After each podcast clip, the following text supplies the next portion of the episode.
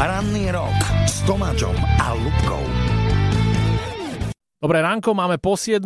Dnes sa začínajú majstrovstva sveta v hokeji a máme tu špeciálneho hostia, ktorý sa vám predstaví, ale nemusíš hneď povedať meno. Dobré ráno a pozdravujem všetkých poslucháčov Radia Rock. No a ja vám môžem našepkať, že je to mimoriadne mladý tréner, ktorý skončil so svojím tímom na výbornom štvrtom mieste v typos Extralige v aktuálnej sezóne. Dokonca vyradili vo štvrťfinále Slovan, takmer urobili Košice, akože teraz už musíte vedieť, že už sa bavíme o jednom týme, ktorý je nedaleko z Hemplínskej šíravy. Typnite si na WhatsAppe na čísle 0905 277 377. Kto je našim hostom? Samozrejme, že sa s ním budeme baviť nielen o hokejovom šampionáte, ale aj o hokejovej sezóne, aká bola a hlavne čo robí a je to mimoriadne mladý človek a zamixujeme si teraz dobrú rokovú hudbu. Prvý, kto napíše, kto je našim hostom, dostáva šiltovku Rádia Rock. Toto je Rádio Rock na plné gule.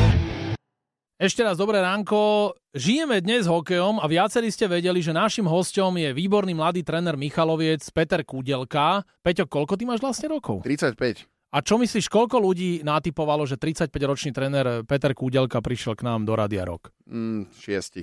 A, trošku menej, akože bolo to také zapeklité, ale naviedol som ich. Mm. Keď niekto vyradil v play-off vo štvrťfinále Slovan Bratislava, tak kto môže trénovať ten tým? Si to ty, nie? Som to ja, som to ja, no. A máš stále ešte také dobré pocity a keď teraz sa otočíš za tou extraligovou sezónou, ktorú si zažil v Michalovciach, tak nebudem sa ťa teraz pýtať na tie emócie, lebo už je to nejaký mesiac, ale povedz, že ako sa vlastne začal písať ten tvoj príbeh? Lebo ty si mladý chalanisko, ktorý vlastne je ako keby študent, stále si robíš vzdelanie svoje hokejové však, a v tom sa stále zlepšuješ, je to tak? Je to tak, no ja som takto pred rokom približne ešte bol vo Fínsku a mal som naplnované úplne iné aktivity pre ďalší rok, pre ten tretí študijný rok. A mal som byť v Bratislave a z ničoho nič som sa ocitol, dostal som ponuku na východ Slovenska a ja som mal s Michalovcami veľmi dobré skúsenosti z minulosti, mm, fajn ľudia, fajn zimak, fajn hokejové prostredie, no a e, ja som to prijal a od toho augusta som bol v Michalovciach a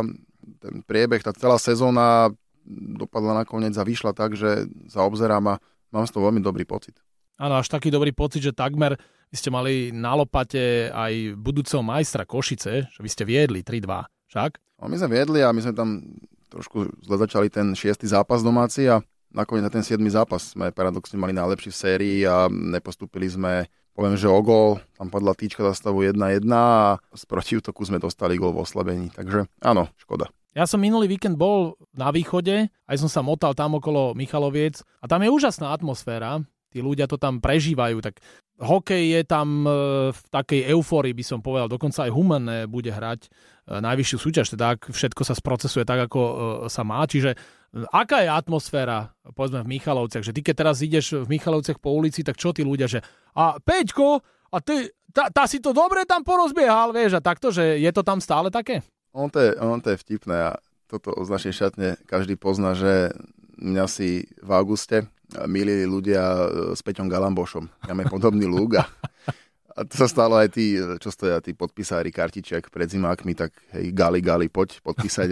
A, mo, a podpisuješ za Galiho? Ne, akože skús, no, srandujeme o tom, ale to, som dostal asi 7 alebo, alebo 6 krát a to je tak vlastne, že ľudia ma spoznávajú na ulici podľa toho, že kto som naozaj. Je to také, no, že ľudia sa z toho tešia, ľudia spoznávajú, držia palce, prajú a mm, celé to obdobie marec, apríl bolo veľmi intenzívne a ja si myslím, že ľudia z toho regiónu si to užili a boli, boli veľmi radi. No veríme, že ľudia z regiónu Michalovce, Šírava, Zemplín, celý východ Slovenska, aj západ, stred, sever, juh, všetci sa spojíme teraz pre jedno. To sú MS v hokeji, štartujeme dnes a o pol hoďku sa budeme baviť o tom, aký ty máš na toto pohľad, aký ty máš názor. Dáš aj nejakú prognozu pre MS v hokeji? To si príprav, aby si vedel povedať, že kto podľa teba vyhrá, ako skončia naši. To povieš mi o chvíľu?